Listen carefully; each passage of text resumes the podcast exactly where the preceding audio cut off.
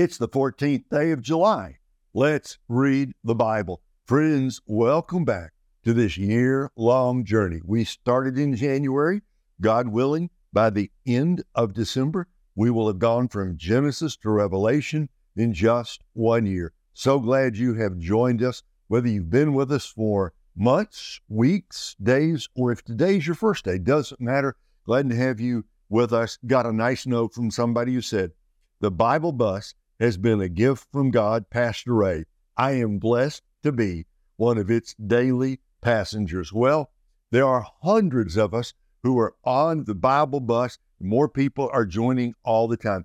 Thank you. And just a reminder one way you can help us is by liking these videos and subscribing to the Keep Believing YouTube channel and the Keep Believing Rumble channel. Uh, if you like the videos and if you subscribe, uh, that's a way to get the word out.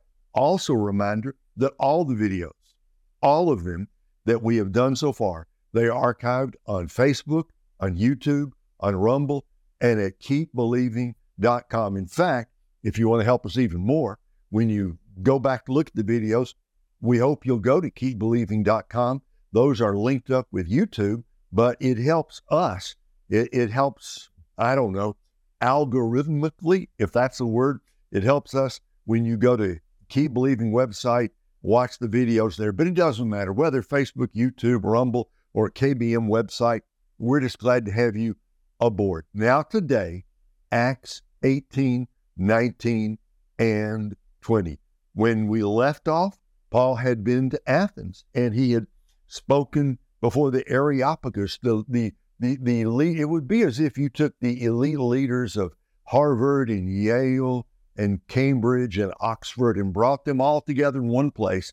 That's what it was for Paul to explain the gospel to those brilliant minds.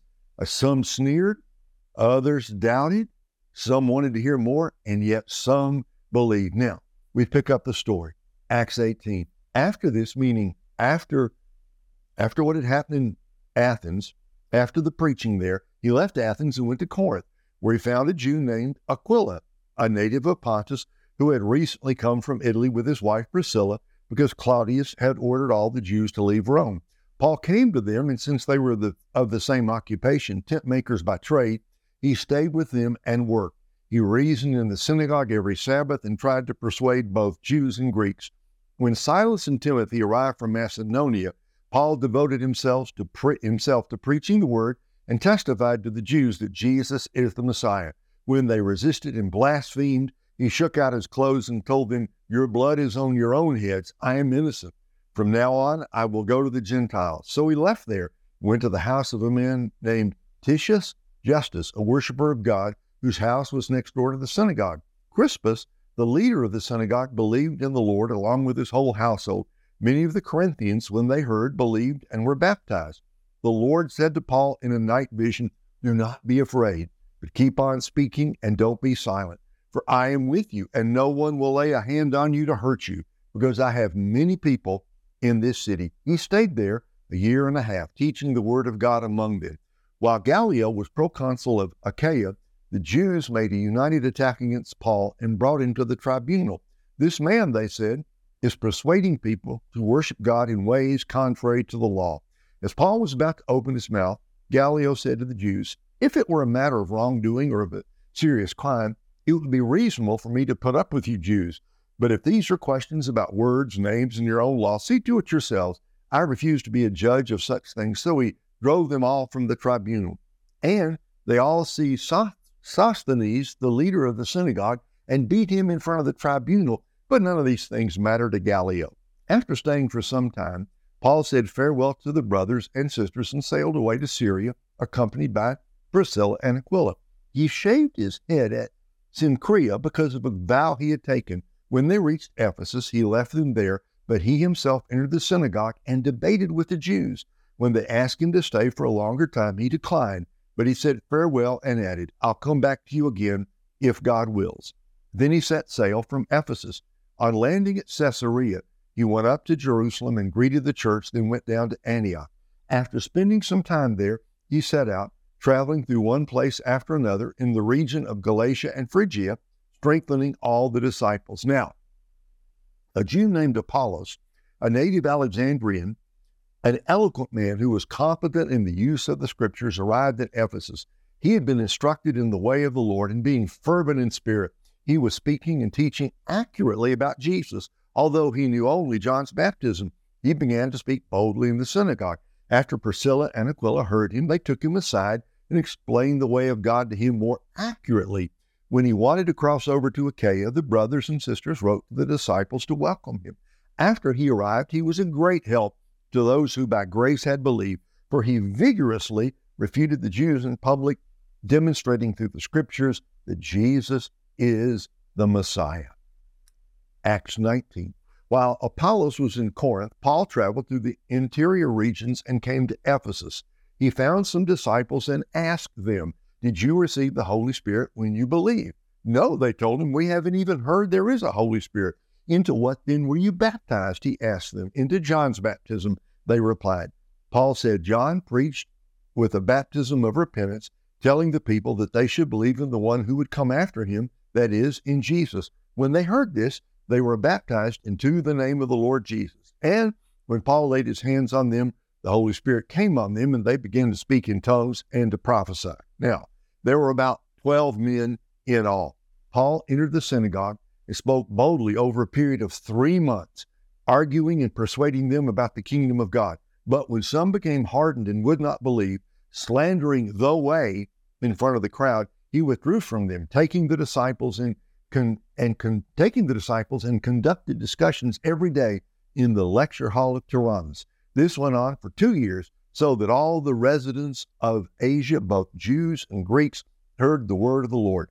God was performing extraordinary miracles by Paul's hands, so that even face, face cloths or aprons that had touched his skin were brought to the sick, and the diseases left them, and the evil spirits came out of them. Now, some of the itinerant Jewish exorcists also attempted to pronounce the name of the Lord Jesus over those who had evil spirits, saying, I command you by the Jesus that Paul preaches. Seven sons of Sceva, a Jewish high priest, were doing this.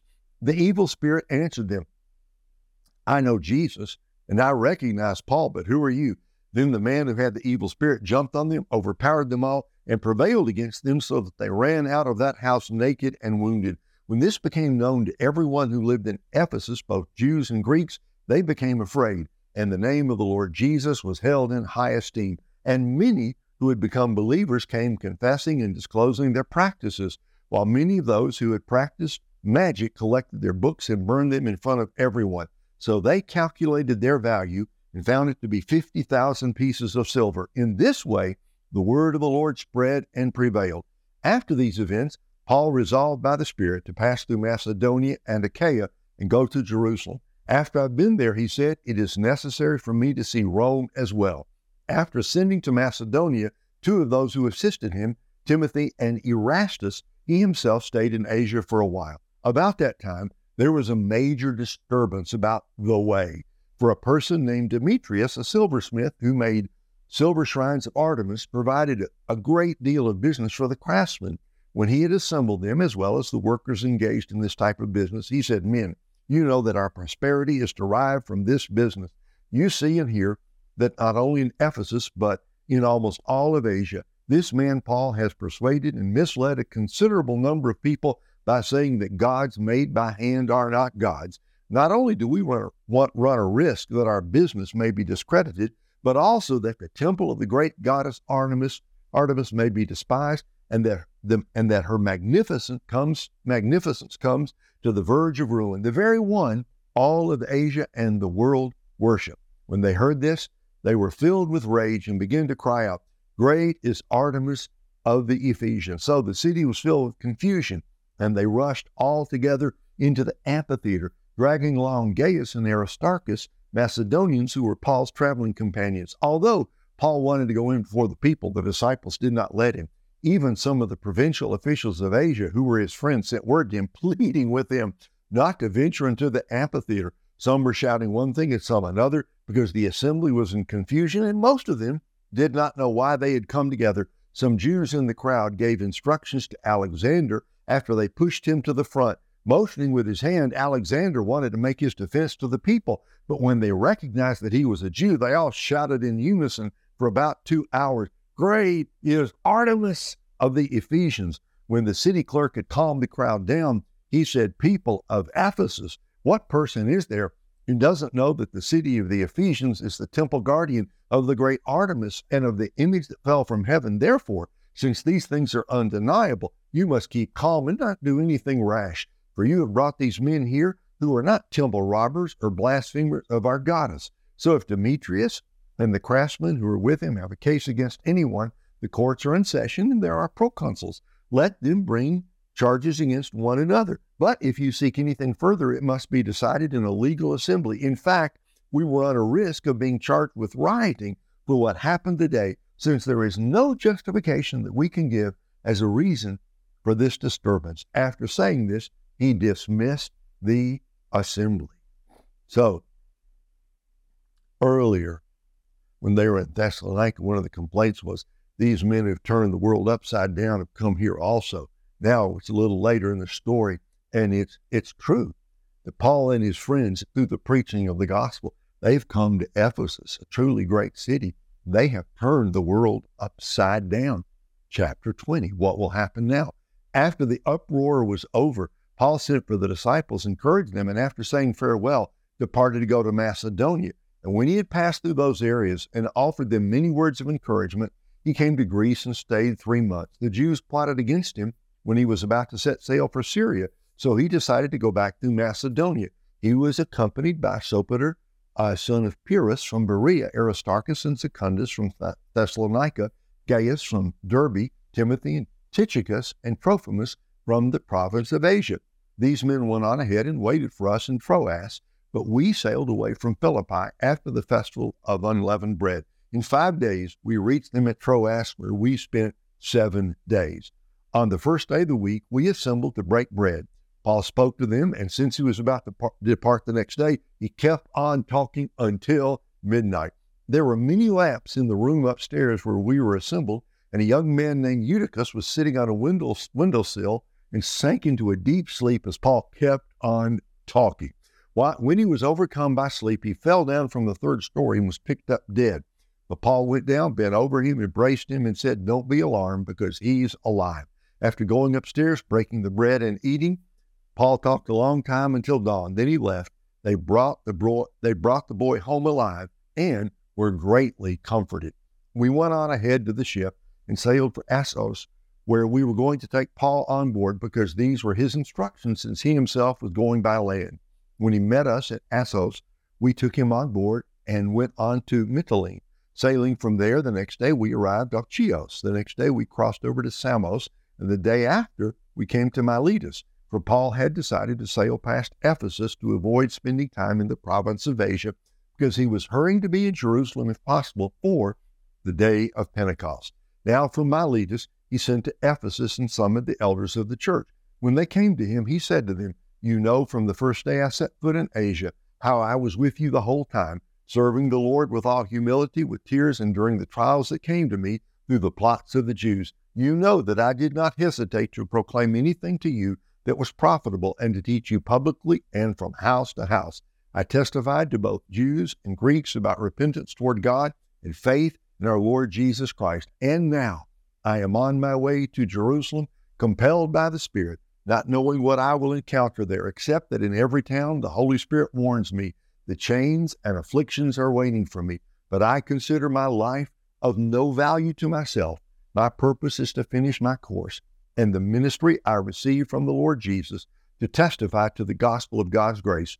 And now I know that none of you among whom I went about preaching the kingdom will ever see me again. Therefore, I declare to you this day that I am innocent of the blood of all of you, because I did not avoid declaring to you the whole plan of God.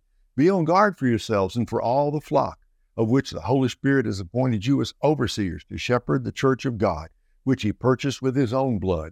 I know that after my departure, savage wolves will come in among you, not sparing the flock. Men will rise up even from your own number and distort the truth to lure the disciples into following them. Therefore, be on the alert, remembering that day and night for three years I never stopped warning each one of you with tears. And now I commit you to God and to the word of his grace, which is able to build you up and give you an inheritance among all who are sanctified. I have not coveted anyone's silver or gold or clothing. You yourselves know that I work with my own hands to support myself and those who are with me. In every way, I've shown you that it is necessary to help the weak by laboring like this and to remember the words of the Lord Jesus, because he said, It is more blessed to give than to receive. After this, he knelt down and prayed with all of them. There were many tears shed by everyone. They embraced Paul and kissed him, grieving most of all over his statement that they would never see his face again, and they accompanied him to the ship. You could spend weeks, I think, studying Paul's message to the leaders of the Ephesian church. Miletus was a was an island off the coast there. You know, Ephesus was essentially a port city. There was a, a river in those days went from Ephesus to to the sea, just not far away. Miletus was just off the coast. Ephesus, wonderful city. Paul knew he'd never be back there again. Look what he said. The Holy Spirit's told me. I don't know what the future is except chains and afflictions are waiting for me. But I consider my life of no value to myself. None of these things move me. None of these things bother me. None of these things worry me. My only course, my only purpose is to finish my course, run the race, and to complete the ministry I received from the Lord Jesus Christ. I, I think I've told you before, but it just always bears repeating. The uh, the words of Count Zinzendorf, founder of the Moravian Brethren, to the young men he raised up for the ministry, became really the, the, the, the father of the great modern missionary movement in the generations after the Protestant Reformation, he told his young men that here's your whole call, so to speak preach the gospel, die, let God determine your legacy. That's Paul's attitude. What happens to me doesn't matter. The only thing that matters is that the gospel is preached and I can finish my race successfully. Oh, Oh, what a thought that is for today. No matter what you face, it doesn't really matter. Only let God be glorified. Let Jesus be magnified. Let others see Jesus in us. Let us run the race, run right through the tape. Just run down the home stretch, run across the finish line, and let God determine our legacy. So may we be found faithful today. Lord, that's our prayer. May we be found faithful today, doing what matters most. In Jesus' name, amen. Go out and have a great day, folks. This story, the story of the Apostle Paul here in these closing chapters of the book of Acts, we're going to, he's going to go down to Jerusalem and it's going to apparently take a bad turn, but God knows what he's doing. Oh, you got to see this. Come back tomorrow. We'll do this again. God bless.